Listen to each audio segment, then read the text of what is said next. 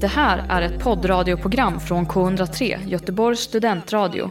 Du hittar oss på k103.se. Av upphovsrättsliga skäl är musiken förkortad. Eh, det var väldigt tuff uh, repperiod för mig, DNA. Eh, först när jag fick höra att vi skulle göra det och vi skulle dansa och jag tycker, jag har aldrig dansat men jag tycker det är väldigt kul med liksom fysiskt eh, arbete. Och så vet jag att mamma, hon håller på med så här teatergrupp och så. Så tänkte jag bara, ja mamma kommer älska det här, hon kommer verkligen vilja vara med. Eh, och sen så gjorde de ju alla intervjuer med mammorna utan att vi visste, jag hade ingen aning om vad de pratade om. Så första gången när vi hörde det så var det, nu blir eh, det var väldigt jobbigt att höra. Ja. Eh, hennes liksom tankar om det. Och det var också väldigt jobbigt att andra skulle höra det. För att jag har inte blivit skådespelare för att jag vill att folk ska veta någonting om mig själv, om mig. Eh, jag har blivit skådespelare för att jag ska, tänka om jag ska förenkla det, tror jag, så jag undermedvetet har tänkt är att, att jag kan få använda mig av alla mina känslor, men bakom ett skydd som är en roll. Eh, och nu plötsligt så ska man liksom stå där och visa en publik saker som är liksom mitt privata som jag inte vill. Det här liksom, jag vill inte att ni ska veta vem jag är. Nej. Det, så jag hade jättesvårt. Jag, jag var väldigt så här arg och också mot min mamma. Vi har alltid haft väldigt bra relation, men för hon kom till teatern och var väldigt så här, ville vara så här kramig och jag var bara så här, nej, lägg av, typ. Prata inte med mig. Och jag var jätte liksom, jag blev jätte avvisande och jättekall. Jag heter Henrik Bergen. Jag heter Håkan Hellström. Hej, det här är Timo Räisänen. Det här är Björn. Och Daniel Flames. Du lyssnar på, på K103. K103. Göteborgs studentradio. Välkomna till andra säsongen av Äkta känner äkta, en podd om teater och film. Jag heter Mark Standoft, jag är skådespelare och lärare. Under säsong två kommer ni tillsammans med mig få möjligheten att blicka in i olika kulturarbetares liv. Dagens gäst heter Emily Strömberg. Välkommen till studion. Tack så jättemycket. Hur känns det här? Vi har ju aldrig träffats innan heller. Nej, jag vet. Jag har ju sett dig på scen massa gånger men vi har ju aldrig, vi har aldrig pratat. Nej, jag blev jätteöverraskad. Jag bara, vem, vem, vem är det här som vet vem jag är? Vem som är jag inte här? vet vem det är. Men hur känns det här att sitta och prata med någon som du aldrig träffat innan? Så ska ställa massa frågor i en timme här nu. jag tycker det är jättespännande. Jag tycker också det är kul med någon som inte känner mig, som undrar en massa saker. Alltså jag tycker det är så här spännande, vad har han för frågor? Vad kommer han undra? Liksom, Mm. vad, ja, jag tycker det var jättekul. Mm, vad roligt. Har du gjort mycket, alltså för vi pratade lite innan så här att du hade gjort någon podd innan, men har du gjort mycket Mm. intervjuer och sånt där innan? Ja, men jag har gjort några intervjuer, lite av en P4 nu för någon månad sedan och, och sen lite intervjuer inför föreställningar och så. Mm. Eh, och också någon gång för typ Borås Tidning, för att Mm. jag var ju med i landslaget i amerikansk fotboll och sådär. Så då fick jag, Mm, ja, du var lite. med i landslaget. mm, det var länge sedan. Ah, hur gammal var du då? Då var jag, ehm, hur gammal är jag nu? Nej men det var väl 2016 typ, så att jag var väl, Men det är inte så länge sedan. nej, men det känns väldigt länge sedan. Ja, Ja, det är det, fyra, fem år sedan? ja så jag var väl typ 28, 29. Ja. Okej, wow, Mm. shit. Men ha, vad, vad, har du, vad har du hittat på idag? Hur har din dag sett ut? Min dag har, började med att jag eh, hade min eh, kompis hund hemma som han sov över, som Jaha. brukar passa. Så det var bara ut på morgonen och leka och kasta boll och sen hem till henne. Och Ja, vad, vad var det för hund? det är en Australian Shepherd som Okej. är en, eh, en vallhund. Okej, men det här säger, det är en stor eller liten liksom? Medelstor hund, väldigt gullig, så Mm. svart, brun, vit liksom. Eh, Uno heter han. Och eh, ja, jag brukar låna honom Mm. så mycket jag bara kan. Så vi Mm. brukar hänga. Så att det har varit det. Och sen hem, äta pasta. Vi har skaffat pastamaskin. Oj, Så att jag har ätit eh, hemlagad pasta idag. uh, är, det, är det svårt att göra egen pasta eller? Nej, det är jättelätt. Är det Eller jag låter min kille göra det. Men eh, Ja. det är jättelätt. Är han bra på att laga mat? ja, det är han. Ja. Ja. Är du bra på att laga mat?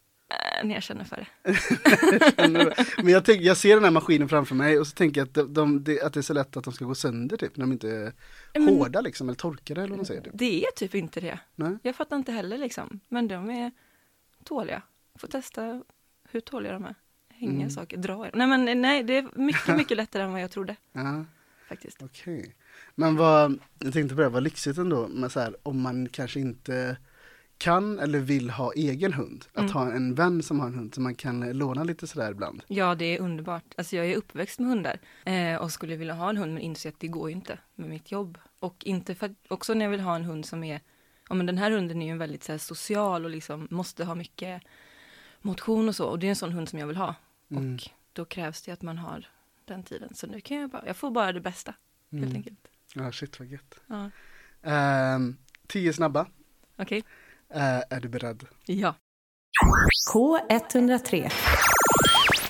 Fullständigt namn. Emily Britt Elisabeth Strömberg.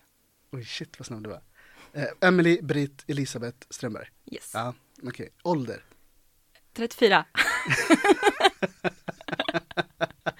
inte riktigt lika snabb. Men det är så kul så här, för att när jag ställer den här frågan till gästerna, då får de alltid så här, som du gjorde nu, du, så här, det var någon så här mikrosekund som du bara, eh, ah, 34.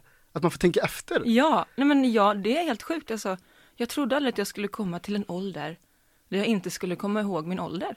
Nej. Det är så här, är jag 35? Nej, är jag 30? Nej, vad fan? Bara, nej, nej, 34. Jag är inte 35 än. Ja, okej, du fyller 35 det här året eller? Mm, I höst, så att jag är i höst. fortfarande 34. Ja, okej. Men hur känns det att vara 34? Nej, men det känns inte bra. Gör det inte det? Nej, För att, nej men jag, jag, tänk, jag trivdes väldigt mycket bättre när jag var typ 26 kanske. mhm. Jag vet inte, jag, jag tycker inte det är så mycket roligare att bli äldre. Jag tycker det är roligt att ha mycket, mycket framför sig. Jag har ju fortfarande det. Jag tycker det är, nu, man måste börja bestämma saker mer känns det som. Nej, jag vet inte. Nej, jag tycker inte om att bli äldre. Nej. Alltså, saker och ting blir ju lite mer på allvar tänker Ja. jag, ju, mer, ju äldre man blir. Ja, nej det är inte kul. Eh, okej. Eh, bästa filmgenre? Drama. Kan man säga så? Ja, men det tror jag. Det tycker jag att man kan. Ja. Men då, då brukar också min följdfråga bli att säg en bra dra- dramafilm. Men gud, mitt huvud. eh. Åh, en bra dramafilm. Men vi Men kan börja så här, är du en sån, men eh, vi kan börja så här, är du en sån som kan se om filmer flera gånger så här? Ja, ja, ja. Ja men då är det perfekt, säg en film som du brukar se då till exempel. Ja men det här är ju mer en sån här, äh, som en sån film som, nej men det kan jag inte säga, det här det är ju verkligen ingen creddig film. Nej men det Nej, jag nej men jag kan ju typ se om Bridget Jones dagbok, men det är ju ingen sån dra, det är inte den jag tänker på egentligen. Men är inte det lite komedi? Jo, ja, det är dramakomedi kanske? Ja, men det är inte den filmen jag säger drama som jag egentligen tänker på. Nej. Men det är en sån film som jag kan se om och se om. Men jag tyckte faktiskt om den här eh, Cuties, eller Cuties, som är på Netflix. Den var väldigt bra. Inte sett. Nej, den är ganska omdebatterad, eller framförallt i USA kanske. Eh, den var väldigt extremt bra castat och extremt bra regisserat. Eh, ett tjejgäng som, ehm, ja men, har liksom, ja men, nej, se den. Ja, Mm, inget- Okej på men Netflix. tjejgäng, vad handlar det om mer? Den handlar om ett eh, tjejgäng, de är i Frankrike och det är en, en tjej, de är typ 11 år och hon har en, kommer från en etiopisk familj tror jag att det är och väldigt så här strikt liksom förhållande. Och eh, några kompisar i skolan eller hon, som hon vill bli vänner med som som håller på med så här dans som också man läser som vuxen som väldigt så här sexuell dans. Eh, och hon kommer med i det här gänget så handlar det liksom, och det är väldigt fint också skildrat med mamman och deras relation, alltså, och hur hon liksom vill vara med i, och hur de leker den här som för vuxna är väldigt så här, sexuellt utmanande. Men när de gör det så är det också inte det, för det är också en lek. Alltså, det handlar liksom om skarven emellan Men hur gamla är tjejerna? 11. Så det har blivit väldigt, eh, men den är, alltså jag tycker den pratar om det ämnet på ett jätte, jättebra sätt och väldigt, eh, ja den, den tar liksom, den är inte förutsägbar i hur den är och den är inte förutsägbar varken med tjejgänget eller med föräldrarna liksom. Och det finns en fantastisk scen där mamman, eh, för hennes man då, eh, har, eh, få flera fruar och har träffat en ny fru. Så hon sitter, sätter sig, då har hon, dottern liksom gömt sig under sängen och mamman kommer in och sätter sig bara på sängen och pratar med sin väninna i telefon så man ser bara mammans fötter. Eh, och hur ledsen hon är liksom för det här man ska vara liksom det var någon fin så här, i bildberättandet hur liksom barnet bara ser sin mammas fötter och hör liksom samtalet. Det kanske är svårt att förklara, för svårt att förklara så här men den är, jag tycker den var jätteintressant. Paradrätt. Gröt. Jag är jättebra på gröt. Är det det? Ja. gröt! Vad är det som är speciellt med just din gröt? Den är bara väldigt bra. Alltså jag kan typ göra så här gröt som smakar typ semla, så kan jag göra egen så här eh, mandelmassa till och ja, men liksom man har tillbehören till och så blir den bara, mm, det, det, det är jag bra på. Oj, shit, gröt. Ja, så Det- kommer man hem till mig på middag och blir gröt. Ja, så jag menar så här, tar du hem så här ett eh, kompisgäng och då, en fredagkväll, och då blir det gröt liksom? Gröt och dry martini. Ja men jag måste nog ändå säga det att så här, ja men det är ändå min, eh, det är nog min bästa, bästa rätt Ja. Ja, coolt. Ja, du får säga vad du vill. Eh, bästa resmål? Där Jag du har varit någonstans? Där jag har varit? Mm. Oj. Alltså jag var i New York en månad förra året. Det var ju, det är ju trevligt. Mm, var du där på alltså, semester eller var det jobbmässigt? Nej, det var, jag hade fått stipendier för att åka dit. Eh, så jag var där för att se liksom ehm, performance och dans och Jaha. Åkte du själv? ja. Så jag var själv. I en månad? I februari, innan allting Oj, brakade lös. Jättespännande. Ja. Hade man ingen aning. Man hörde bara så här, nu är det typ covid hemma i Sverige, så bara i New York bara. pff. Ja, det var så. Och sen så, ja. men, men fick du åka hem tidigare? Eller hann du med Nej, det? jag, jag hann med för att jag hade bokat flyg 3 mars Ja. hem. Och sen bara någon vecka senare så blev det ju, alltså stängdes ju typ hela stan ner. Oh, shit. Så jag hade jättetur. Mm. Men hur var det, kan du beskriva lite hur var det att, att vara ensam i New York i en månad? Det var mycket mer ensamt än vad jag trodde att det skulle vara. Eh, Mm. Jag tycker ju om att vara själv och liksom gå runt själv och så här, men det var ju väldigt speciellt att Ja, men det här att man inte, nu kan ju jag engelska men det är ju ändå, det krävs ju mycket ändå energi att hela tiden prata och göra sig förstådd på ett annat språk, Mm. liksom, även fast det är engelska då. Och att inte känna någon där, ja jag tror att jag, det var liksom, på ett sätt var det härligt att bara gå runt och känna sig väldigt liten i en väldigt, väldigt stor stad. Eh, och samtidigt så var det mycket mer påfrestande än vad jag hade trott att inte känna typ någon. Och inte ha någon att egentligen prata med. Men jättenyttigt. Och jag läste faktiskt en bok samtidigt som heter Den ensamma staden som handlar om det. Nu kommer jag inte ihåg vad författaren heter, men hon bor i New York och liksom skri- börjar skriva om det här att vara ensam bland jättemånga människor. Och eh, så börjar hon liksom skriva utifrån olika konstnärer som har verkat i New York och hur de har bearbetat liksom ensamhet på olika sätt. Så den var en ganska stor tröst för mig när jag liksom satt på tunnelbanan och läste den här. Läste den där? ja, Ja, och så. okej. Mm. Ehm, för att, alltså, ja, jag var ensam i en vecka i Miami. Mm. Eh, och då minns jag att liksom de första tre dagarna Mm. eh, var superjobbiga. Mm. Alltså jag så här, kollade på klockan hela tiden, jag vågade inte gå ut och så här, röra mig på stan för jag var rädd att jag skulle gå vilse och inte Ja. hitta tillbaka. Eh, men, ja, speciellt första dygnet, det var hemskt. Mm. Men, men jag vet att eh, resterande dagar, då var det som att jag kom in i det mer och att Mm. det, hela den här nervositeten bara släppte på något Mm. sätt. Var det samma sak för dig? Ja, det var det på ett sätt. Det gick väldigt mycket upp och ner, men sen hade jag också, för jag tränar crossfit också, Mm. så jag hade redan ehm, skaffat medlemskap på en crossfit-box, i, för jag bodde i Williamsburg. Eh, så att jag gick dit nästan direkt och den låg jättenära min lägenhet. Och de, det som är så roligt är att de är ju väldigt sociala. Alltså, Mm. Och speciellt också att vara i en crossfit-box där det är så här, det blir ett, det är ju ett community liksom. Och man pratar med varandra och liksom, så det var jättehjälpsamt. Så då hängde jag liksom där och de började med en bokklubb som jag var med i lite grann och sådär.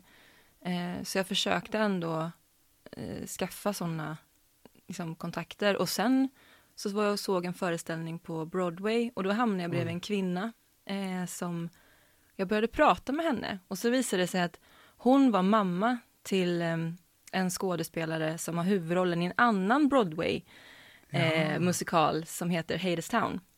Ja. Eh, hon var så här, du måste gå och se, jag ska fixa så här, du måste gå och se, du kommer få gå in backstage. Jag bara okej, så här, ja ja. Kommer jag, så jag skaffade biljetter till den också och kommer dit, hamnar bredvid en liksom, ung tjej som var så här super, hon bara oh my god you look amazing typ. Jag, och så här roligt med typ, och jag bara okej typ, jag har på mig en vanlig Ja, nu kommer sidospår. Men det är så, så här, det är så himla liksom annorlunda. Så hon prata, hon älskar musikal och så här, så här, ja jag ska träffa han som spelar huvudrollen efteråt. Så hon bara Oh my god, oh my god! Hon blev helt så här, jag bara, ja, typ hur stort kan det vara? För att, liksom, och sen när jag skulle gå ut och få gå backstage, Mm. då går man ju förbi sådana här kravallstaket och då står ju bara hur mycket folk som helst och liksom ska vänta på att de, De ska komma Ska ut. komma liksom. ut. Ja. Så man går fram till en så här säkerhetsvakt och säger sitt namn och så bara, ah, följ mig så här. Får man gå in och bara, gud vad konstigt det här är. Ja. Komma in på scenen, och men där bakom är det liksom, alltså, det är ju inte alls lika modernt och fint som det är men, på Backateatern eller Stadsteatern. Alltså, här, alltså, det är verkligen så här Okej. gamla lokaler. Ja. Eh, men han var jättetrevlig. Så. Och sen så gick jag ut och så typ står alla och tittar på en så man bara okej, det här är mina three seconds of fame. Typ. Ja, precis. De kan tro att jag är någon känd. Men vad kul Ja. att du fick, att det ändå så här, att det ändå blev någonting av det. När hon liksom så här, men, men hade hon är- sagt så här, bara, du ska se den här föreställningen, min, min son är med i denna, liksom, Ja. alltså, vet, så här. Men hon var så himla liksom jättehjälpsam och, och vi har pratat nu också liksom hur så här, fråga hur det är där borta och, och hur, hur det är här och så. Jätte, väldigt kul. Mm. Mm. Ja, shit vad fantastiskt. Eh, hur skulle du beskriva din personlighet? Oj, vilken fråga. Jag tänker ju mycket på det just nu. Jag är mitt i en kris. Nej. Eh, oj, min personlighet. Den är nog väldigt omväxlande, tror jag. Eh, den är väldigt mycket känslor som går upp och ner och fram och tillbaks väldigt snabbt. Och eh, väldigt... Eh, egentligen är jag nog ganska grundglad, tror jag. Nej, jag vet inte. Jag, Den är jag svår ser- den här, den är Det skitsvår. är jättesvårt, min personlighet. Alltså, jag kan vara... Alltså det är som att om jag säger att så här, men jag är nog ganska modig, så kommer också så här, fast nej, det är jag nog inte. Eller, jag är nog ganska om, snabb i känslorna, eller vad, nej, det är Alltså, den är väldigt på två olika... Det är som att det finns två stycken olika Emily. Den ena som är väldigt så här, vad roligt, jag åker till New York själv, gud vad Mm. roligt, så här, jag kan vara helt fri och göra vad jag vill. Och den andra som är så här, oj, nej, nu måste det vara trygg, nu måste det vara trygghet, nu måste det vara liksom, och jag kastas däremellan. Men vad är det som avgör vilken personlighet som kommer fram då? Det vet jag inte. Det beror jättemycket på menscykeln, höll jag på att säga. Hur bra jag har sovit. Nej men det, jag vet faktiskt inte själv, jag tänker jättemycket på det. Också Mm. så här att balansera de två ganska så här ytterligheterna på något sätt. Mm. Ena stunden så, eller samma som i mitt jobb, så ena stunden så bara Yes, det är för roligt det här är! Gud, fan vad bra jag är! Och nästa stund bara, nej, nej, nej, jag måste byta jobb, nej, det här går inte. Nej, jag, jag är fruktansvärt dålig, det här Mm. funkar inte. Ja. så. Eh, Men jag ja. tänker, att, jag tänker också att det, ehm, att, jag tänker att det är ganska vanligt att man kastas mellan det här. Alltså, Mm. att ibland så är man bäst i världen, och ibland Mm. så kanske man är allra, allra längst ner. Ja, Eh, precis. så. Men jag tror att det som jag nog väldigt mycket, alltså jag har ju väldigt, väldigt höga krav på mig själv. Det är väl någonting som är ändå är konstant tror jag. Mm. Så det har jag. Ja. Mm. Mm. Okej, Eh, hur många språk behärskar du? Knappt ett. Nej, svenska och engelska. Eh, hur duktig, du sa innan, du kan engelska, hur duktig är du på engelska? Eh, hur duktig jag är? Ja. Oj, hur ska man mäta det? Nej men okej, men så här, typ när du till exempel var i New York, ehm, Mm. ehm, hur ska jag formulera mig? Eh, kan du, kunde du liksom gå ut på stan då och liksom föra en, en konversation Ah, ja. utan att få hjärtklappning liksom? Eh, ja, när jag Ja. var på mina hybrisdagar, då kunde jag det. Ja, Absolut, jo men det kan jag. ja. Ja. ja okej, ja men Mm. då tänker jag att du, då tänker jag att du är duktig. Ja, men jag är ganska, jag är ganska bra. Ja. Det kan bli lite fel här och där, men det försöker jag bara skita i. Ja, ja herregud. Men hur, hur har du kommit dit och mer än att det du har lärt, lärt i skolan liksom? Mm. Ja, alltså det är någonting som bara har... Jag tror att alltså man... Vi i Sverige, alltså vi lyssnar ju så mycket på engelska på tv och liksom kanske se filmer som inte alltid har textning eller liksom... Så det kommer ju in i systemet på något sätt och lyssnat också mycket på så amerikanska poddar och så. Men däremot blir jag ju jättenervös när jag ska prata engelska när det är en svensk bredvid Mm. som kan lyssna, för då, det tycker jag är mycket jobbigare. När det är än att prata med folk som, bara människor som är från, alltså pratar engelska. Mm. som Ja men det kan jag ju ändå språk. förstå faktiskt. Eh, så att jag har väl kämpat ganska mycket med att, in, att jag inte vågar prata engelska till att bara vara så här, nu, nu gör jag det, nu är jag i New York, vad ska jag göra? Det är bara att försöka prata på liksom. Mm. Och då plötsligt så har man saker och ord som man inte trodde att man hade, för att man hör det så mycket varje dag. Mm. Ja. Ja, jag fattar. Mest uppskattad egenskap hos en annan människa? Att man är snäll. Mm. Ja. Och ärlig då, men snällhet skulle jag ändå säga är att man är snäll. Ja. Det, ing- det ingår väl liksom omtänksam och sånt i det också på något sätt.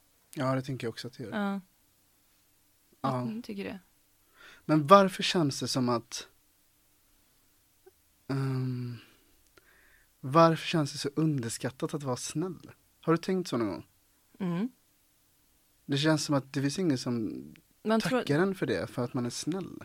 känns som att när man säger så här, att vara snäll, då känns det som att man är dum. Lite att man är mesig, typ. osmart. Ja. Men det har ju inte alls med det att göra. Att vara snäll, tänker jag, ingår i att bry sig om människor. Och att, det är därför jag inte sa så här att vara ärlig, för att ibland tycker jag att man an- kan använda det så här, men jag är bara ärlig. Och så blir man elak. Mm. För det är liksom, ja, alla kan väl vara ärliga, men man kanske inte alltid ska säga det. Eller vad gör det för nytta alltid liksom? Nej. tänker jag. Jag vet inte, det är jätteintressant att, ehm, att man ser ner på, känns som att det kommer från när man är liten, att det kan vara lätt att bli överkörd kanske. Men den är så att, eh, om man är snäll, men det är inte alltid heller sant. Jag vet inte, jag tänker ju också det. Att när jag sa det direkt tänkte jag så här, oj, men det kanske är, det låter som att man är svag, ja, för att man är snäll. Det är jättekonstigt att det är så. Ja. Men det, ja. Jag tycker det är synd, man borde vara snällare mot varandra. Jag tycker också det är otroligt viktigt verkligen. Det är väl kanske Mm. lättare att, att inte vara snäll för att om man är snäll så har man, att inte vara snäll, då kan man ha ett skydd på något sätt mot andra. Man skyddar sig själv tänker jag. Att vara snäll kanske man blir mer sårbar. Mm. och Men så mer ser man, öppen liksom. Men mer öppen och då Mm. kanske man ser ner på, på det. Fast det är Mm. egentligen en positiv egenskap. Ja det, ja, det kan ligga något i det där. Faktiskt. Okej, stjärntecken. Våg. Beskriv en våg. Som jag. Ja. Ytterligheter. Ena stunden är det jättebra, nästa stund är det uh, katastrof. Ska jag göra det här? Ska jag inte göra det? Mm, det måste vara liksom harmoni runt omkring mig. Ja, Mm. Läser du horoskop ofta? jag älskar det. Du gör det? Ja. Men faktiskt Aha. i år har jag inte läst mitt årshoroskop. Det är väldigt konstigt. Varför? Jag vet inte. Jag brukar läsa varje dag. Mm. Och längta till så här, snart är det nyår, snart kommer ett nytt horoskop. Men okej, då undrar jag, eh, hur ofta stämmer de här horoskopen? Eh, ja men, de stämmer ju för att jag vill att de ska stämma. Ja. tycker jag. Eller ibland kan jag bli så här, ja men min kompis hon är också våg och hon är också våg. Då har ju vi samma. Så blir jag lite så här nedslagen av det. Och sen så bara, mm, äh, skitsamma. Det här är, det här är jag. Eller liksom det kan få mig att så här, vissa dagar så bara läser man horoskop på morgonen och så bara, ja just det. Så här ska jag tänka idag. Och det kan liksom ge en, någon form av styrka. Mm. Och jag gick ju till mycket sådana konstiga så här, spå, hokus pokus människor i New York också. Jaha. Väldigt roligt. Ja. Okej, kan, kan du bjuda på någon sån här eh, rolig historia kring det? ja men eh, jag var till exempel hos en som eh, det var en söndag, jag hade ingenting att göra och bara ska sitta ensam så här, vad ska jag hitta på? Så på Airbnb kan man gå på så här Airbnb typ upplevelser liksom. Och då var det turkisk kaffe, att spå liksom i kaffesump. Eh, så bara, ja, anmälde jag mig så här, så var det en och en halv timme senare. Så kom jag i, till East Village, en riktig så här äh, New York-lägenhet, liten, liksom hemma hos honom. Eh, säng och soffa i ett superlitet rum med massa saker överallt. Och han hade så här färgglada kläder och så var det två andra tjejer som var från Queens tror jag, eller något sånt. Så det var vi. Eh, så satt vi där så här ihoptryckta i hans vardagsrum. Och han hade någon så här, vad heter det, sand, eh, som man kokar kaffet i som varm sand. Mhm. Eh, ja, men och så började han liksom spå då i ens... ehm, jag har faktiskt det filmat och han sa mycket så se mycket natur och mycket... mycket du så här fick filma det? friluft." Ja, jag fick göra det sen så jag har det faktiskt eh, sparat. Och jag, då var jag så här, men gud vadå natur och friluft, vadå så här. Men faktiskt när jag kom hem så, var jag ju, så gick jag ut och vandrade för första gången. Jag vet inte vad som är hönan och vad som är ägget men så det var ju Jaha. mycket, det blev ändå mycket så här Ja, Vart var du vandrade någonstans? Eh, Höga Kusten. Okej, ja, hur länge var du ute och vandrade då? I, vi var ute i, vad var det? Var det nio dagar eller något sånt? Åh jäklar. Jättekul. Ja, Mm. coolt. Sista nu. Mm. Vad hade du velat säga till ditt tioåriga jag? Kör bara kör. Mm. Alltså, mitt tioåriga jag.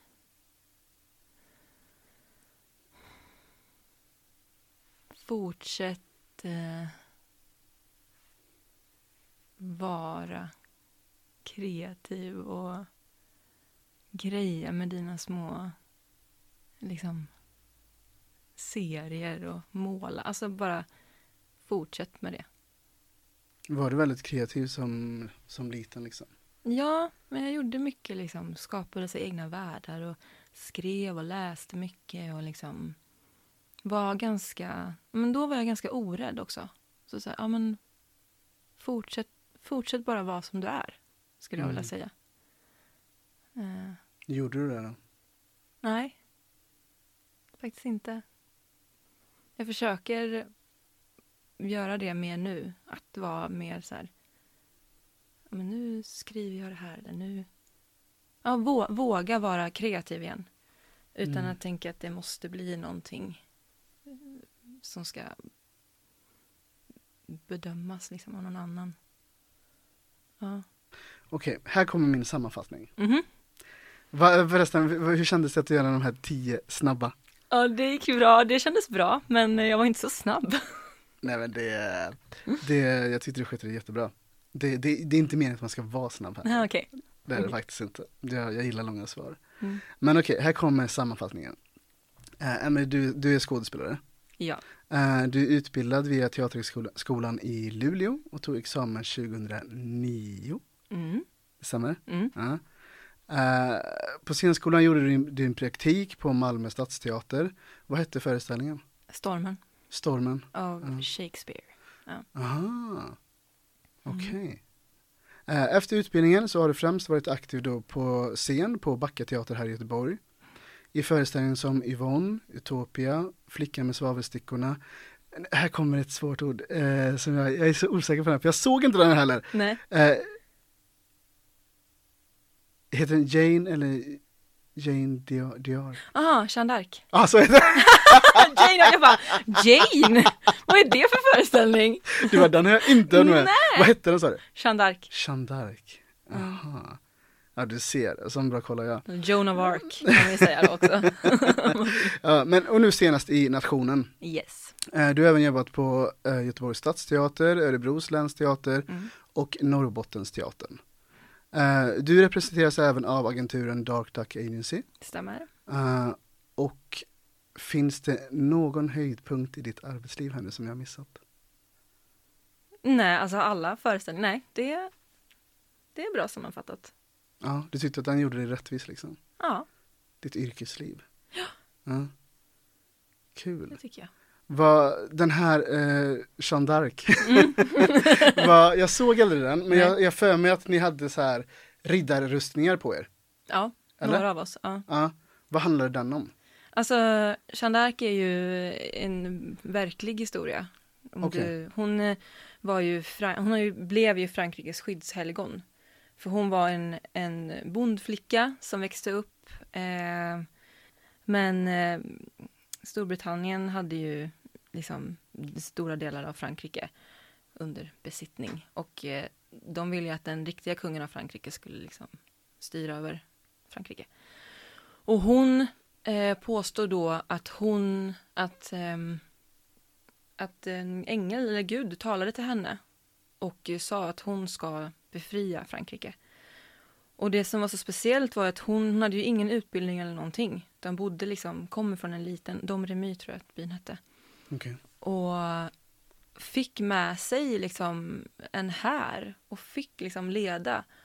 Och påstod sig få liksom tecken och syner som, som stämde då, som gjorde att, nu väldigt så kort och väldigt löst, eh, att de följde henne. Och sen blev hon tillfångatagen eh, och satt i rättegång för att, ja men försätteri är det väl helt enkelt. När man Vad pås- betyder det? påstår att man kan nu är jag på väldigt djupt vatten här. Mitt minne är ju inte det bästa då, va, som jag sa innan.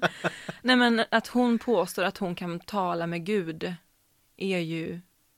Det var också under så här, liksom, men häxjakt och sånt kom ju sen. Ah, okej. Ehm, och det var väl också farligt att hon var kvinna. Jag är ute på väldigt djupt vatten här, jag kommer liksom inte ihåg allt. Men det slutade Mm. med att hon blev bränd på bål i alla fall. Okej. Men också för att hon hade på sig manskläder. Eh, och det fick man ju inte ha som kvinna Mm. heller. Men det är också spännande, alltså vår uppsättning var också så här, man har ju sett henne liksom som Frankrikes skyddshelgon och, och samtidigt, eller skulle man kunna säga att hon var liksom en kristen, var hon liksom typ, alltså en fundamentalist eller fanat, alltså troende, för att det var ju bara den kristna tron som skulle liksom eh, styra. Så det är också det, så här, vad är vad är vad? Hur ser man på olika historiska händelser och så? Men det är väldigt fascinerande. Hon sa till exempel när hon kom till någon, att det kommer ligga ett svärd typ under den här kyrkan. Eh, så då skickade de dit en man för att se om hon talade sanning, om hon verkligen liksom kunde tala med Gud eller fick eh, höra, eller ha syner från Gud. Så visade det sig att det här svärdet låg där. Och då blir det också så här, men hon talar sanning liksom. Hon, Mm. mm, ja. Mm. Var den rolig att spela? Mm, det var den. Det var väldigt speciellt för att eh, vi, det var jag och eh, Ylva Galon som, skulle, som spelade huvudrollen. Mm. Och Ylva spelade huvudrollen liksom när hon sitter i fängelset under själva rättegångarna, för det finns ju protokoll från rättegångarna och så, vad hon säger och sånt där. Eh, och jag spelar liksom den unga Chan, som man får följa under liksom uppväxten. Och när vi repeterade det här så blev Ylva sjuk. Eh, så när det var ungefär en vecka till premiär så var, tvung, var hon tvungen att hoppa av. Så då eh, fick vi ta in en annan skådespelare som var med, Anna Harling. Mm. Och så sköt premiären en vecka tror jag. Så repade vi in, så det var väldigt så här kaotiskt och snabbt bara innan premiären. Men jag tror att det gjorde att det också blev väldigt bra. Att man så här, tvingades jobba väldigt liksom, hur ska vi lösa det här? Mm. Eh, men det var väldigt, eh, det var kul att spela någonting sånt så här, storslaget på något sätt. Också väldigt så här, storslagna ord att ta i sin mun. Jag är ju inte troende till exempel. Men att, att förstå och kunna ta de här, liksom, Gud säger det här till mig och Gud, att ta det på det allvaret som det faktiskt är, det är väldigt, eh, det var väldigt utmanande. Jag har någon bild i mitt huvud så här av eh, scenografin. Mm. Eh, ska se om jag, minns rätt typ, men, men var, alltså, var, var det typ något fort på scen? Eller? Ja, alltså scenografin var som att man satt och kollade ner i en fängelsehåla. Just Ehm, det ja, så var Så det. det var liksom publik på tre sidor som satt upphöjt och tittade ner i den här fängelsehålan. Och sen den fjärde väggen var en jättebrant trävägg med en lång, lång, lång smal trappa i. Och där satt eh, de som då skulle döma henne. Mhm. Mm. Mm. Så man tittade ner som liksom, så gladiator. Ja, ja men precis, Hål, typ. precis. Shit vad Mm. coolt. Här har jag skrivit Beskriv din kärlek till amerikansk fotboll. Oj! Ja, alltså när jag, jag... Hur ska jag börja? Jag har alltid tyckt om sporter. Jag har liksom spelat vanlig fotboll och sådär. Och så ville jag alltid hålla på med hockey när jag var liten, men det var för dyrt så det fick jag inte. Eh, och sen så, när jag träffade min pojkvän så tittade han på amerikansk fotboll. Mm. Så, och jag tänkte så här, men gud jag fattar ingenting typ. De springer in och så stannar de och så krockar de och stannar de. Men sen när jag såg det så bara, men gud jag borde vara ganska bra på det här. Liksom, jag är ganska stark. Eh, så då började jag och kände bara att så här, men gud, här är en sport som, som passar mig. Där det är massa olika typer av kroppar med. Det är liksom både små, det är stora tjejer, det är korta, det är långa tjejer, det är liksom, men alla har sin funktion. Mm. Och här är en plats där alla är liksom perfekta i sin, på sin position. Mm. Och viktiga liksom. Och viktiga, Ja. lika viktiga. Och det ser man nästan inte i sporter, för ofta är det som man, har, är, man behöver liksom vara men typ, ja men höjdhoppare ser ut som det för att kunna hoppa så där högt. Alltså, Ja. eller vanlig fotboll. Det blir liksom samma typ, men här är det så himla bredd. Eh, och då började jag också hålla på med styrketräning samtidigt. Så att då var det liksom en kombination av att kunna både få vara så där aggressiv på plan i spelet, tävlingsinstinkt, men också känna att så här, fan min styrka och jag passar, jag passar in här. Plus att ja, men det är bara jättekul, det är ju som schack liksom. Att så här, hur ska vi lura motståndarna? om man är på den offensiva sidan, liksom, hur ska vi lura de motståndarna? Hur ska vi göra? Och, så här. och sen, eh, men tyvärr nu så har inte jag spelat på ett tag för att det har inte funkat. Jag bröt ju benet under en match. Ja. Faktiskt precis i början av repperioden av Jeanne d'Arc. Sprang du Ehm. ihop med någon då eller? Nej, det var en tjej som ramlade på mitt ben. Eh, Oh shit. så att jag bröt. Så då fick jag väl en liten så här tankeställare att bara, shit, jag skulle filma typ två dagar efter också. Det var inte jättesmart av mig. Det var ganska pinsamt faktiskt. Jag Ah, skulle nej. ja, filma unga Astrid spela piga 1 där. Ja. Eh, Men hur löste du det? Nej, vi satt ner hela tiden. Så att det syntes inte. Jaha. Men det var jättepinsamt och då bara, men gud kan jag verkligen hålla på med det här? Och samtidigt så gav det mig så himla mycket också. Så det är liksom en slitning mellan vad kan man göra som skådespelare på sin fritid och vad kan jag och Emily göra med mitt eget liv, fortfarande mitt liv, Mm. för att må bra. Alltså, vad är viktigt liksom? Men jag hade ju en tanke att jag skulle börja spela igen nu i höst, i höstas. Men då höll jag på med nationen och så var det covid och så blev det så mycket med liksom restriktioner och så. Så då blev inte det av. Och nu går jag väl i valet och kvalet och funderar på om jag ska spela och satsa i år eller inte. Saknar du det? Ja, det gör jag Mm. faktiskt. Det gör jag. jag saknar lagandan och att få vara ute och bara ja, men, spela och träna och tänk, vara i en helt, helt annan miljö Mm. än den jag är i hela dagarna. Ja, men en på teatern liksom. Men hur ofta tränar ni ungefär? Vi tränade, var det två, till tre, två gånger i veckan. Men sen blir det också gymträning, typ tre gånger i veckan. Så det blir ju väldigt, alltså det är verkligen så här sats, satsa. Ja. Och jag tycker inte om att, att bara hålla på med någonting lite så här bara för det är kul, utan då vill ju jag då vill jag ha tid för min gymträning också för att jag inte ska skada mig. Alltså det, det krävs ju att man för att kunna prestera på planen och kunna vara liksom trygg i sin kropp och minska skaderisken så måste jag liksom bygga upp mina muskler. Så det, det är en ganska stor investering i tid. Men, du, men du sa att, eller nu vet inte jag hur länge ni har varit tillsammans, men hur gammal var du då när du började med amerikansk fotboll? Då var jag typ 26 kanske. Okej. 27. Ja, så jag är ganska gammal. Men fan vad kul att börja med en sport så sent. Mm. Eller så, det är inte så att man är gammal när man är 26, Nej, men, nej, menar, men, så ja. ofta så börjar man ju när man är liten Ja. med en sport. Men amerikansk fotboll, det växer ju också väldigt mycket bland tjejer. Liksom. Och det laget nu har väl funnits, hur länge har det funnits? Jag borde kunna sånt här, jag har suttit i styrelsen. eh, men det här är ju typiskt mig, kommer inte ihåg. Men det har inte funnits jätte, jätte länge. Eh, nå, något år innan jag började. Ja. Och då blir det också, nu kommer det mer och mer tjejer underifrån som börjar, för att när de börjar när de är typ 10, då spelar tjejer och killar tillsammans. Men sen när de kommer upp och blir 16, då blir liksom de fysiska skillnaderna blir för stora, så det blir liksom för stor risk, skaderisk. Och då kommer ju tjejerna upp till oss. Så att Mm. nu, ju mer vi syns, desto mer kan se också unga tjejer att de kan börja när de är yngre. Mm. Eh, ja, det är klart. Men annars är det ju, men jag har ju inte, jag har inte varit äldst, absolut inte. Det är, det är också kul liksom. Det kommer in folk som kanske känner så här, men jag hör inte hemma i, i idrott eller jag hör inte hemma på ett gym för att jag känner mig så här, eller jag ser ut så och si och så. Plötsligt så bara, men gud, här kan jag ju vara. Alltså det är man kommer, fantastiskt. ja, det är ju det är- verkligen. häftigt. Mm. Du lyssnar just nu på en radiostation som är del av SRS, studentradion i Sverige. Hur, hur skulle du beskriva din uppväxt? Oh, det är en stor fråga. Vi börjar så här, vart Ja. växte du upp någonstans? I Berghem i Marks kommun som ligger typ sex mil härifrån. Mhm.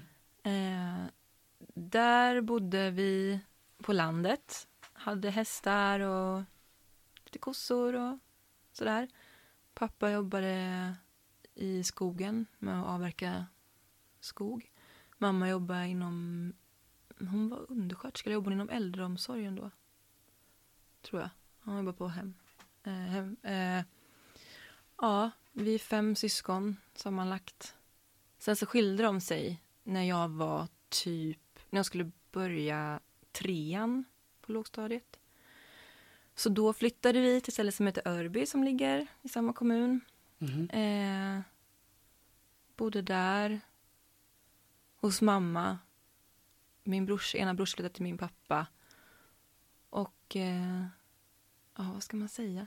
Det är ju väldigt eh, ja, men lan- lantligt skulle jag väl vilja påstå. Mm. Tog hand om hästar och fick min första häst när jag var fyra. Till exempel. Ja. Men var det kul, tyckte du att det var kul att växa upp på, på landet liksom?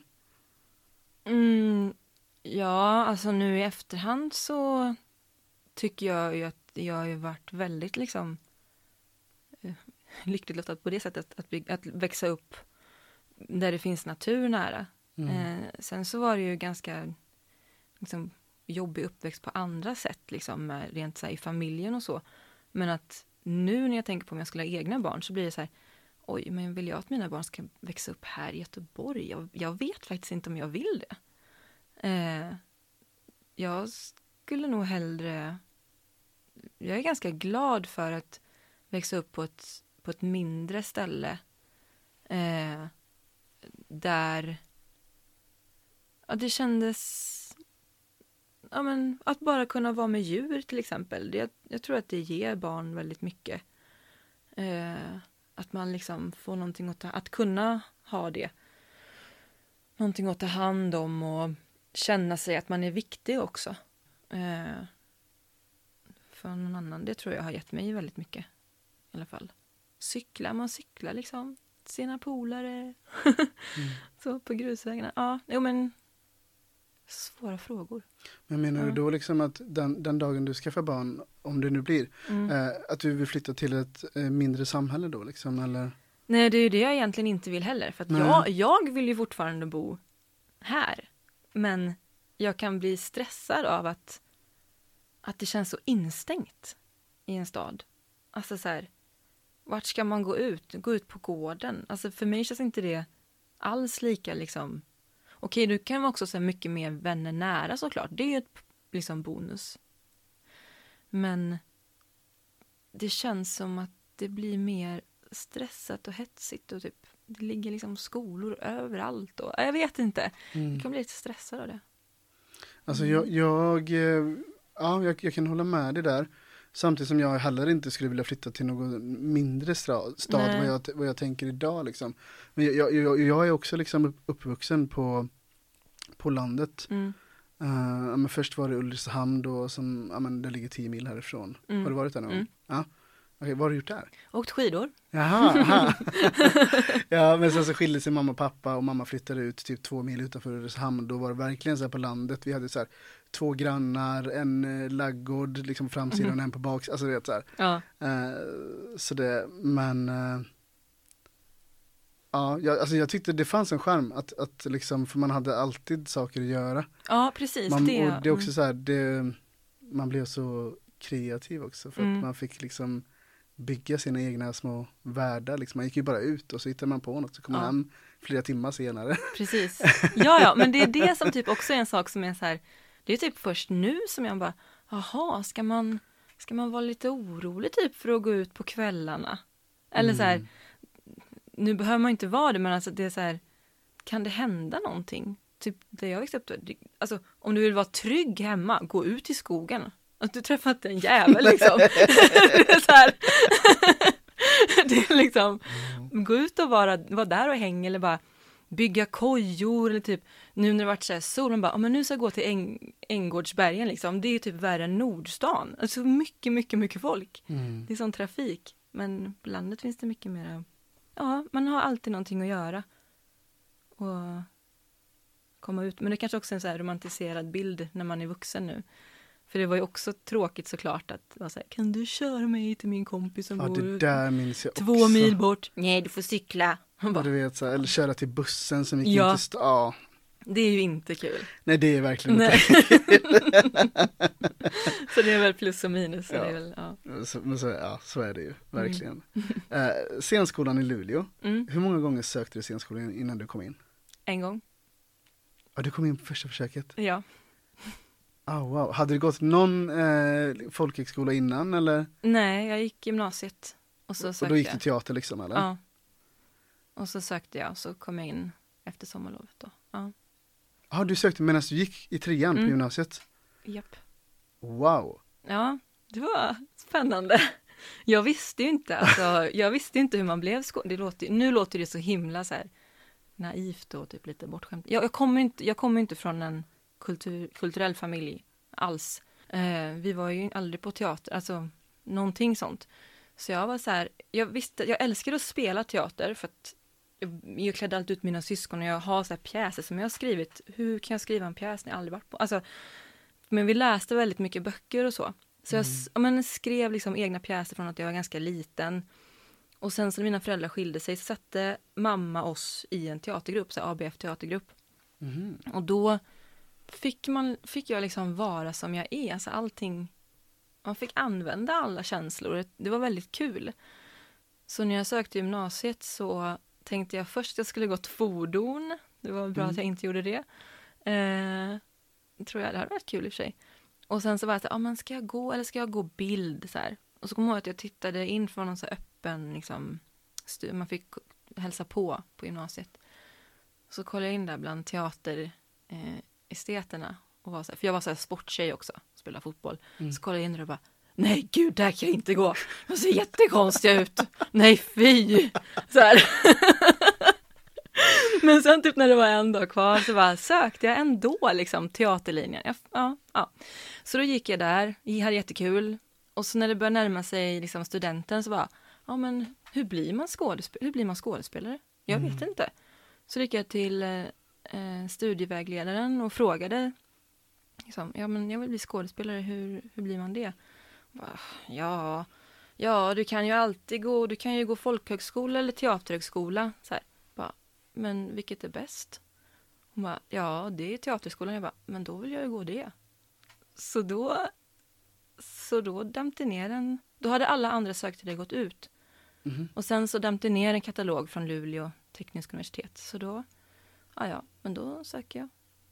Men hur då- visste du hur du skulle bära dig åt liksom med antagningsprover och Alltså jag har ingen aning. Jag vet, jag stod det jag repade i mammas sovrum. Så här, ha, ska man välja en pjäs? Okej, typ, eller en monolog.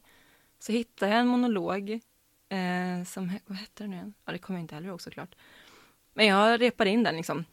Och kommer upp och så gör jag den på provet så kommer en av Anneli Martini som var juryn kommer fram till mig och bara så här. Vet du vad den här pjäsen handlar om? Jag bara, nej. Hon bara, okej, den handlar om det här. Nu gör vi det igen. Jag bara, okej. Eh, ja, det var ju skit. Hon var så läskig också, hon hade så här svart hår typ. Men eh, ja, och sen så gick jag vidare. Och då hade jag tagit, inför de sista proven så hade jag precis tagit studenten. Och då hade jag skrikit så mycket så när jag kom upp så kunde jag typ inte prata. Jag pratade så här.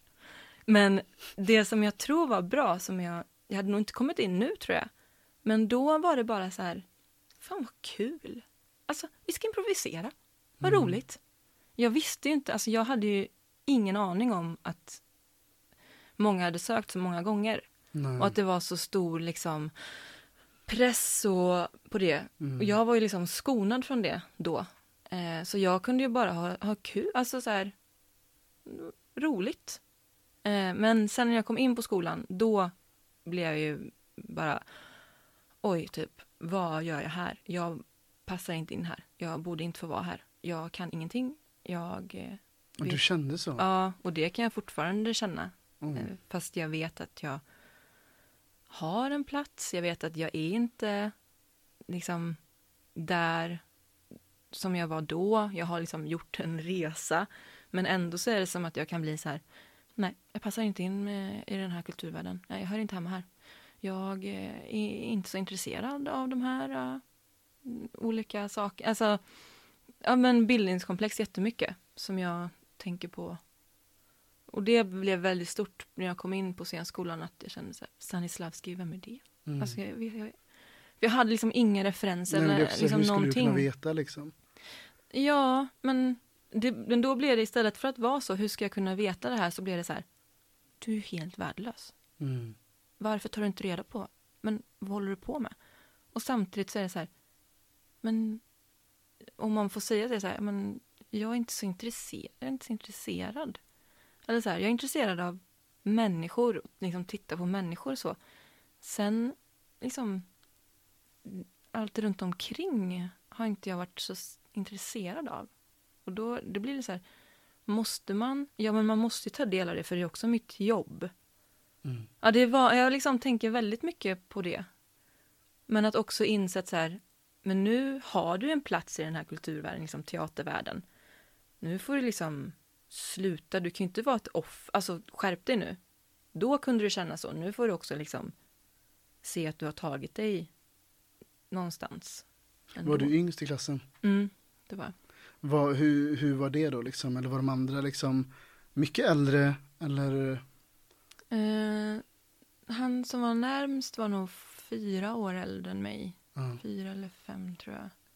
Men då är det ju ganska stor skillnad för de hade ju alla gått något förberedande. Ja, men precis. Så jag var ju 18 eller 19 då. Nitt- Ja, vad med gammal man är när man tar studenten. Eh, så att ja, det blev ju väldigt att komma från en väldigt så liten typ värld till en värld där människor kan mycket mer än en själv.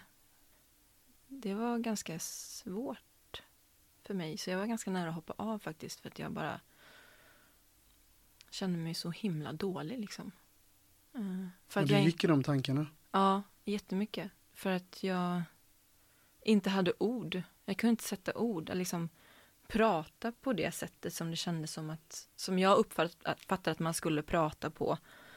Eh, och att det också, men jag hade en lärare till exempel, en händelse. Min pappa gick bort medan jag gick på scenskolan. Eh, han tog livet av sig faktiskt. Och jag ville liksom inte dela det med någon, så jag hade det och bar på det själv. Och så hade vi en lärare. Och vi skulle liksom välja någonting vi ville göra själva. Och jag var så här, ja men jag väljer Medea, en monolog. Det är ganska tungt liksom.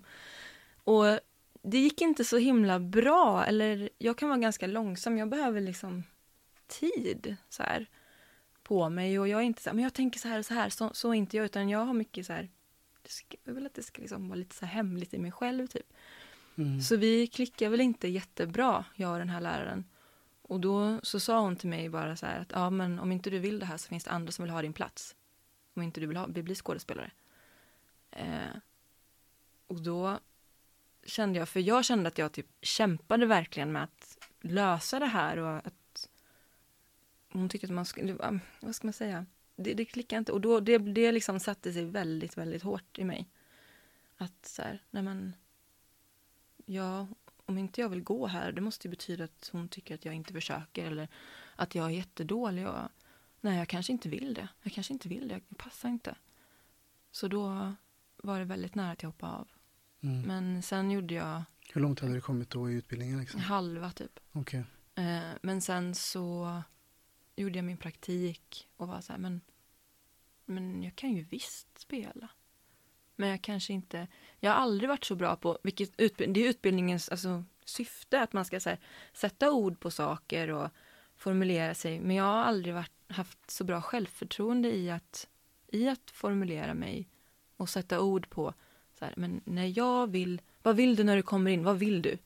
Då blir, ibland blir det så här, jaha, om jag säger att jag vill det, då kommer de sitta och tänka, nej det syns inte att hon vill. Att jag tänker liksom på att jag ska bli Mhm. bedömd Jaha. Mm. istället. Så det blev alltid väldigt så här, jag blev alltid väldigt låst i det.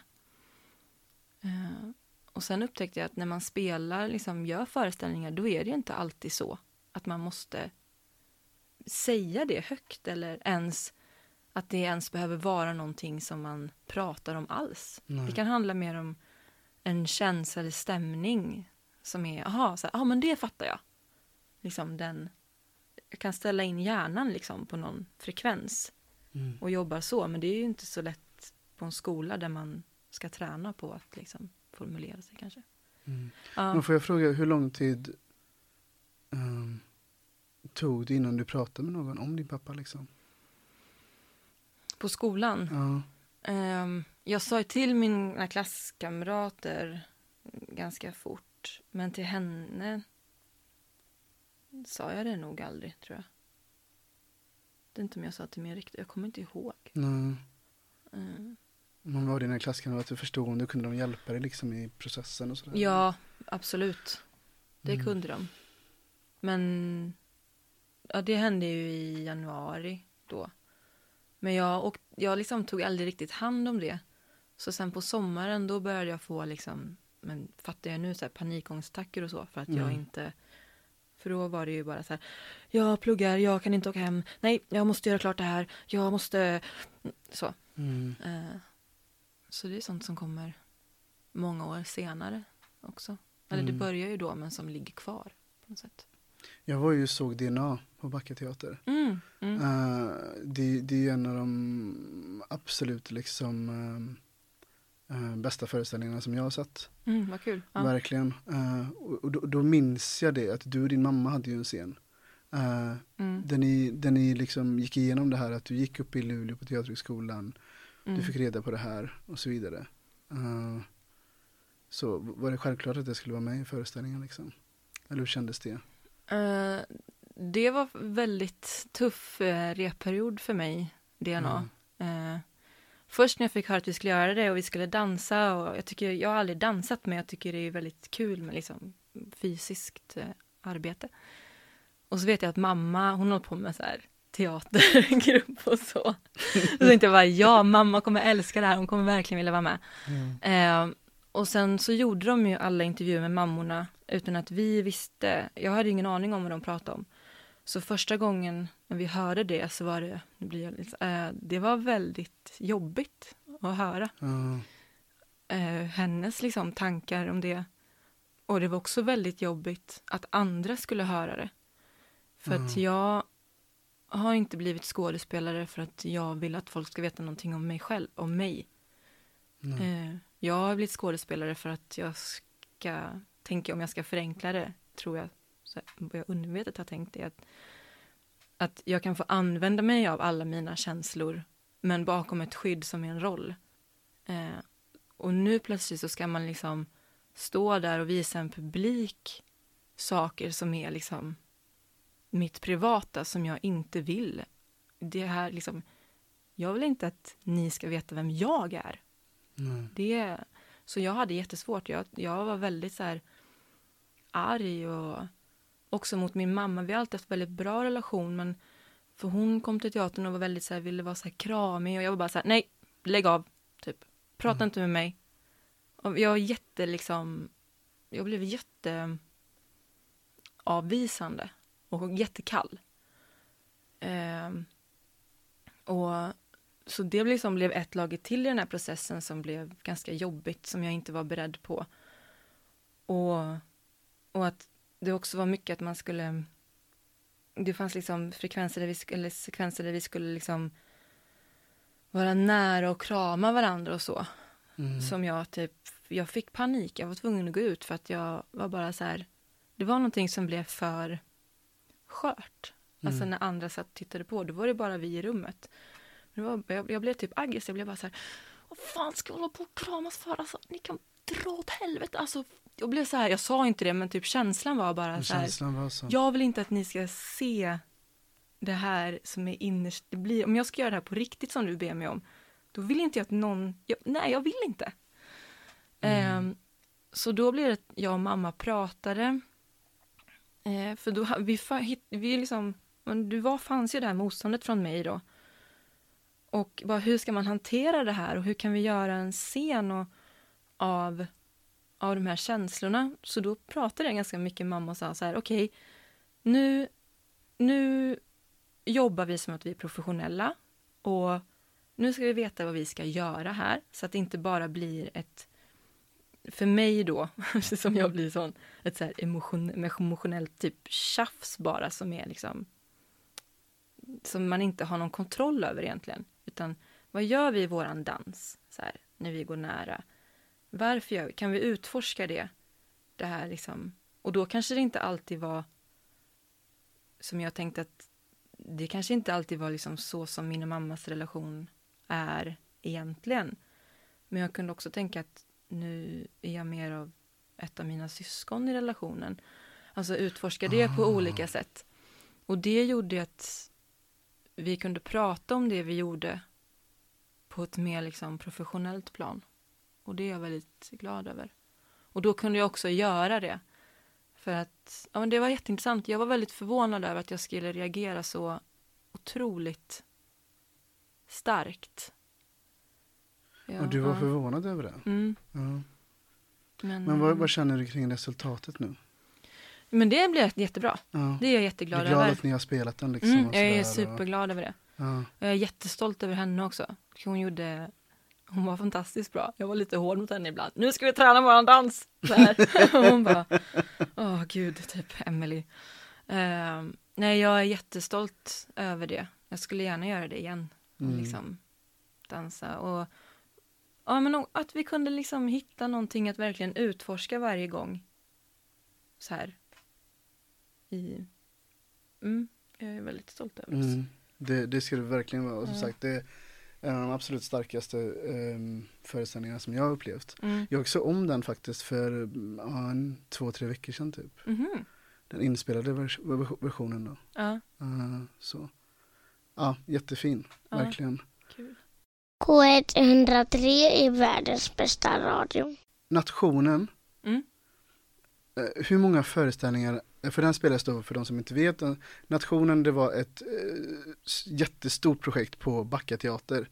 Eh, och den var väldigt lång, den, den skulle väl vara lite som en tv-serie har jag fattat det som, i olika avsnitt. Eh, och sådär, hur många föreställningar hann ni spela innan det ställdes in? Fyra inklusive premiär, eller genrep. Mm. Mm. Så det var väldigt, ja det var tråkigt. Känns väldigt eh, konstigt att jobba så hårt och så länge och sen inte kunna spela. Men kommer ni ta upp den igen? Ja, ja förhoppningsvis. Vi får se. Mm. Jag hoppas det. Ja, alltså jag hade ju köpt biljett till den. Mm. Eh, och ja, men jag tror att det var eh, mellandagarna typ kanske typ att jag skulle se den liksom. Mm. Men så bara såg jag alltså, någon, någon vecka innan eller för det var två veckor att den ställdes in och jag Mm. blev så ledsen. Ja. För jag hade sett fram emot den så himla mycket. Den, det såg så häftigt ut liksom. Scenografin och, och, och allt det där. Men vad, vad handlade föreställningen om? Den handlar om en, eh, en stad, kan man säga, typ Göteborg. Den, Mm. den är egentligen skriven eh, mm, i Holland. Eh, och det som händer, den är uppbyggd i sex avsnitt liksom. Mm. Och i första avsnittet så är det en pojke som har försvunnit Just det. eh, i den här staden. Och hans försvinnande triggar igång liksom ett politiskt spel. Eh, där politiker försöker dra poänger på, eh, på honom och hans bror.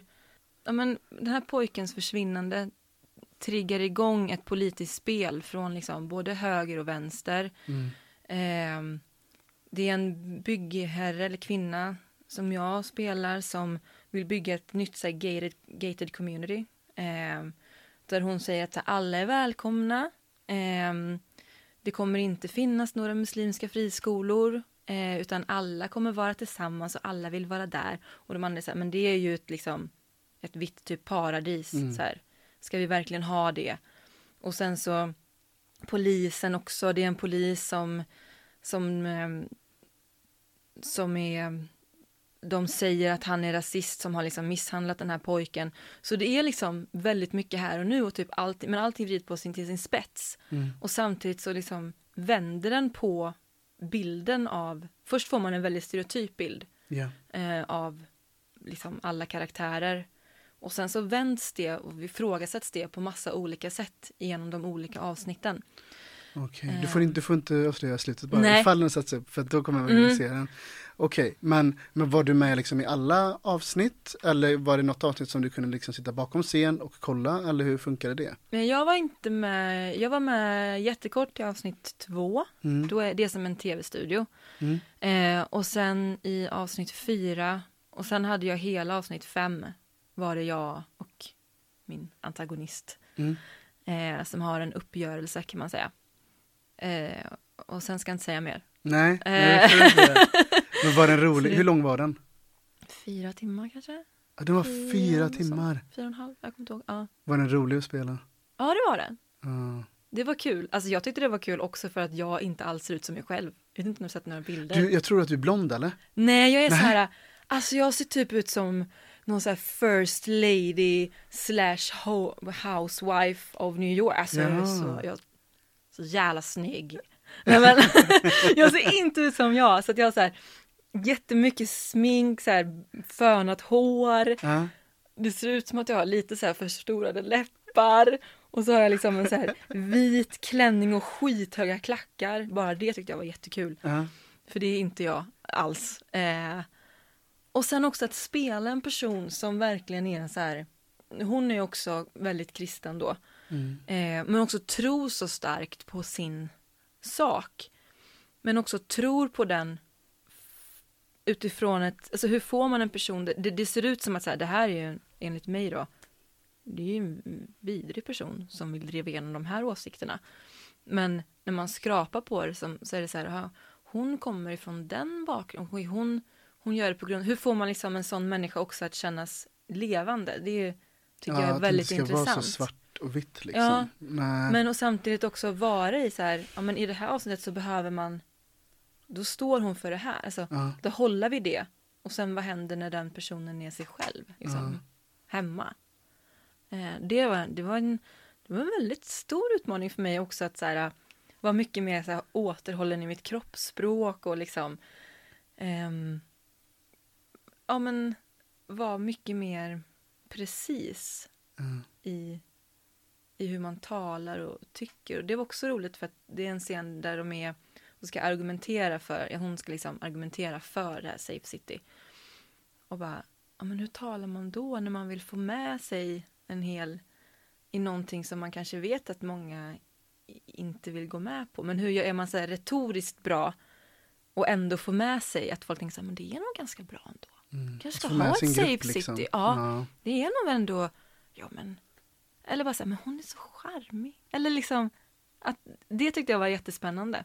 Hur jobbar man med det? Vad, men vad var, då blir jag nyfiken, vad var din karaktärs medel för att få med de här liksom? Men charmig, alltså trevlig. Ja, Väldigt så här glad och lite vass också, men på ett så här humoristiskt sätt. Att det är liksom väldigt så här, ja men rapp och, och samtidigt också verkligen spela på människors känslor. Att Okej. veta vad man ska trycka på. ja.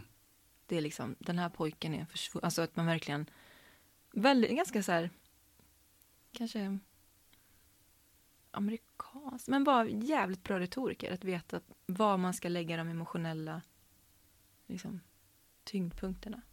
Så. Mm. Det var kul. Jag hoppas verkligen att ni sätter rätt igen. Det hade varit så Mm. kul att se. Ja. Det här, ja. Ja, den låter fantastisk. Du, nu ska vi göra något annat. Mhm. Eh, du har framför dig en burk. Mhm. Den ska du få öppna. Skaka den först. Så ska du få dra en lapp. Oh my god. Ja. Julafton. Jag skrev de här lapparna nu innan du öppnade den i våras, somras, när det var Ah. klart för säsong två. Då satt jag en kväll eh, och bara skrev massa, massa ord på Okej. olika lappar. Så jag minns inte alls vad som står på de lapparna längre. Gud vad spännande. Ja, men ta en. Nu känner jag mig som en våg. Det är så här, nej, kan jag inte få ta fler lappar? Ska jag välja en lapp? Ska jag läsa? Ja. Audition. Ah, kul! Vad är din första tanke när du läser det? Oh my god, scary. Hur ofta går du på auditions? Inte så ofta. Nej. Eh, nej, det går väldigt mycket i perioder. Ibland är det lite oftare och ibland är det lite färre. Inte jätteofta, Nej. tyvärr. Men okej, men för att du är ju på Backa teater, säger du att du ska göra en föreställning i en annan stad, på en annan teater, får du göra audition då? Det har jag aldrig gjort. Nej, du Nej. har ju liksom som kvitto att men du jobbar ändå på Backa teater och då är det Mm. som att de lånar dig då eller till den här föreställningen. Ja, då får jag ta tjänstledigt Ja. då. Men Och så- hur vet de så här, men om de till exempel eh, ska, ska de letar efter en, en specifik skådespelare till en specifik roll, hur vet de vad du går för? Oftast så är det ju att de har sett mig på scen Ja. och tänker att ja, men det är nog en, en typ, hon skulle nog funka, funka bra liksom. Och så Mm. träffar man regissören och pratar med den och så alltså, snackar. Så har jag varit med om. Jag har inte varit med om att jag behövt provspela. I och för sig, jag fick ju faktiskt min första roll på Backa genom audition. Så det har jag ju. Det ja, det är sant för att Ja. då Mattias såg mig på Folkteatern. Det är sant. Ja. Eh, så då fick jag göra audition. Mm. Men efter det så har jag inte gjort det. Hur hade du eh, hur hade du förhållit dig till det om det hade ringt en regissör bara du jag ska sätta upp en föreställning här eh, men jag vill att du kommer och gör en audition så jag ser vad du kan eller vad du behöver jobba mer på. Hade du sagt liksom absolut kommer imorgon eller hade du bara men vänta lite nu då får du faktiskt alltså Mm, gå tillbaka i arkivet. nog- Det beror nog väldigt mycket på vad det är för roll. Mm. Alltså, är det något som är väldigt, alltså en stor roll som kanske kräver något mer, alltså typ kanske sång eller någonting. Då hade jag inte tyckt att det var konstigt. Det var svårt. Um, men alltså, ja, det är också så här, om den har sett mig några gånger då tänker jag att det kanske borde räcka eller så här. Ja, jag är väldigt, jag är väldigt kluven. Det beror nog på om det är en mindre roll. Mm. Då skulle jag nog vara så här, nej. Nej tack. Mm. Eh, Det låter så himla liksom divet, men ja, Nej men jag kan ändå, eller Men om det är någonting fatta, som liksom, är- större. Men det är också, för då är det också bra för mig att känna så här, men vill jag jobba med den här personen då? mm. Funkar vi? Eller vi kanske inte alls funkar i kommunikationen. Och vad vill den här, vad är, exakt så här, vad är det exakt du vill se? Mm. Eller om det bara är så här, jag vill bara se hur det känns att jobba lite. Ja, jag vet inte, svårt, väldigt svårt. Men jag vet att jag har skrivit en gång, för jag fick en provfilmning till en film. Och då var det så här, ja men du har ju varit med oss förut på en annan liten grej. och nu vill vi provfilma dig för det här, så var det typ en replik. Då blev jag faktiskt ganska arg. För att då Mm. kände jag så här, men ja, det här låter också dit, bara, men jag jobbar som skådespelare. Det är liksom, ge mig, jag, behöver- jag ska inte behöva provfilma för det här. Det är typ fem sekunder. Mm. Nej, då kan ni ta någon annan.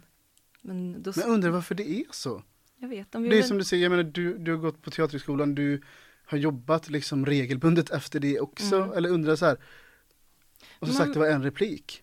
Ja, men man vill väl se då, alltså, då, då är det säkert så att den, den regissören inte har sett mig och ja, det är svårt för att jag kan ju förstå det på ett sätt och så på ett sätt är det också så här, men när ska min egen gräns gå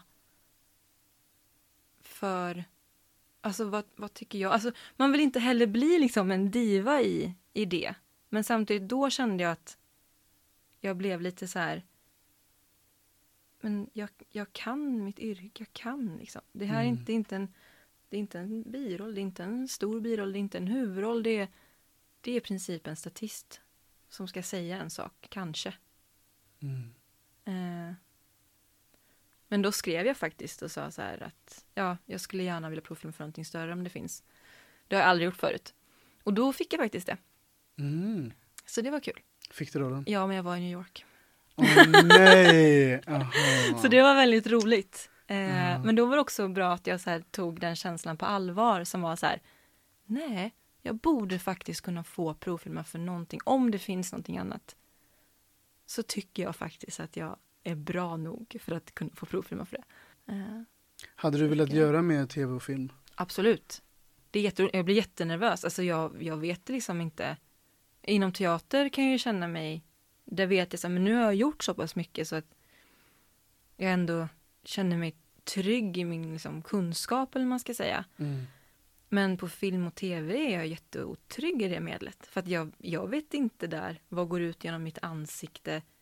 Funkar jag eller funkar jag inte? Jag, det tycker jag är jätteläskigt. Så jag skulle jättegärna vilja liksom få bättre självförtroende och utvecklas mycket mer där. Kanske därför jag måste provfilma för sådana små roller också. Hör jag nu?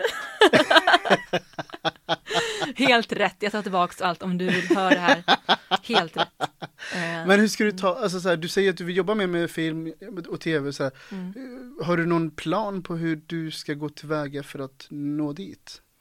Men nu har jag ju eh, Dark Duck Agency Mm. som är jättebra och jobbar väldigt mycket. Så vi liksom jobbar ju tillsammans nu för att se hur vi ska marknadsföra mig. Men det är också det att jag, jag tycker det är så läskigt, apropå det här, att vara, men som bara med den här föreställningen, att jag tycker det är läskigt när jag, Emelie, ska så här, driva någonting och, men det är bara att se sitt yrkesval som en roll också då. Så här, nu ska skådespelerskan, skådespelaren Emelie, försöka få mer filmroller. Så här. Och inte bara, nej gud vad jobbigt typ, nej varför skulle de vilja att jag, nej gud jag är så dålig, jag vet inte, jag kan inte. Alltså, och inte hamna i de liksom, dåliga tankarna. Mm. Det är väl, jag är väl inte alltid heller så bra på att vara så här, gå på typ filmfestivalen heller och vara så här. Mingla. Nej, jag är inte så bra på det. Jag önskar att jag var bättre på det. Ja. Men jag tycker det är läskigt. Men det är väl bara, skärp dig. Skärp Var dig. social. Säg hej. Ja. det, jag håller tummarna för att du får en, riktigt bra audition snart i alla fall. Du, här kommer en fråga som inte är ställd av mig. Mhm. Håll i dig. Yes. Eh, min fråga är Vad hade du jobbat med idag om du hade lyssnat på dig själv som uh, sjuåring? Ramtin. Jag tänkte precis fråga, känner du igen rösten? Tänk vad sjukt om du bara, va? Nej, vem var det? Som sjuåring. Hade ju säkert varit någonting med hästar. Alltså jag hade antagligen, jag hade... Ja. Elitryttare hade jag nog varit. Eh, Eller sångerska, Mm. tror jag. Ja, Mm. Hade ni hästar när du var mindre? ah, ja. Ja, ni hade det? Mm. Ja. Jag fick min första häst när jag var fyra. Ah, En liten minishetlandsponny som heter Rasmus, Rasmus. efter Rasmus på luffen. jaha. Mm. Och pappa hade hästar, nordsvenskar, som han Mm. körde i skogen med. Mamma har också haft hästar och så. Mm. Så ja, mycket hästar. Så det hade jag. Ja. Ja. Jag fattar. Men har du tänkt, tänkt ut en fråga till poddens nästa gäst? Mm, det har jag. Jag vet inte om den är så rolig, men ja. Det tror jag absolut.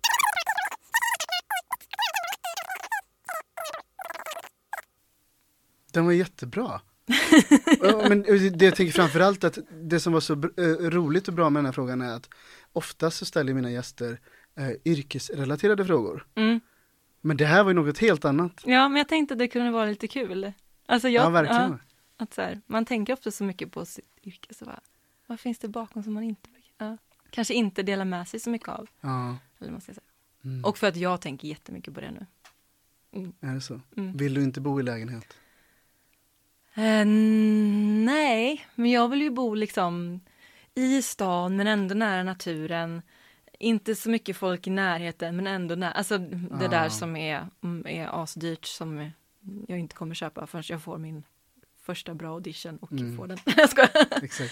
Ja men, eh, nej, men jag skulle vilja bo större. Jag, jag tycker ju inte om att ha egentligen, jag är en sån här lite nojig person som bara hör grannar och bara, vad var det? Var det en granne? Min kille bara, men snälla typ, de går. Ah, nej gud vad stressad jag blir, vad stressad jag blir. Eller typ sitter hemma och bara, vem är det som spelar bas? Vem är det som spelar bas? Så jag bara, ah, nej det var mitt hjärta som slog. Gud, ta det lugnt. Ja. Tur att du inte bor själv då kanske. Ja det är, lite, det är faktiskt lite tur. Ja. Du, vi börjar bli klara här. Ja. Hur känns det här? Det känns eh, jätteroligt, men jag blir också så här, oj vad har jag svarat? Och bara, vad har jag svarat på det här med Jeanne d'Arc typ? Det är, så, det är så tråkigt att jag inte kommer ihåg exakt alla historier, men jag kommer ihåg repliker. Men jag kommer inte ihåg någonting runt omkring.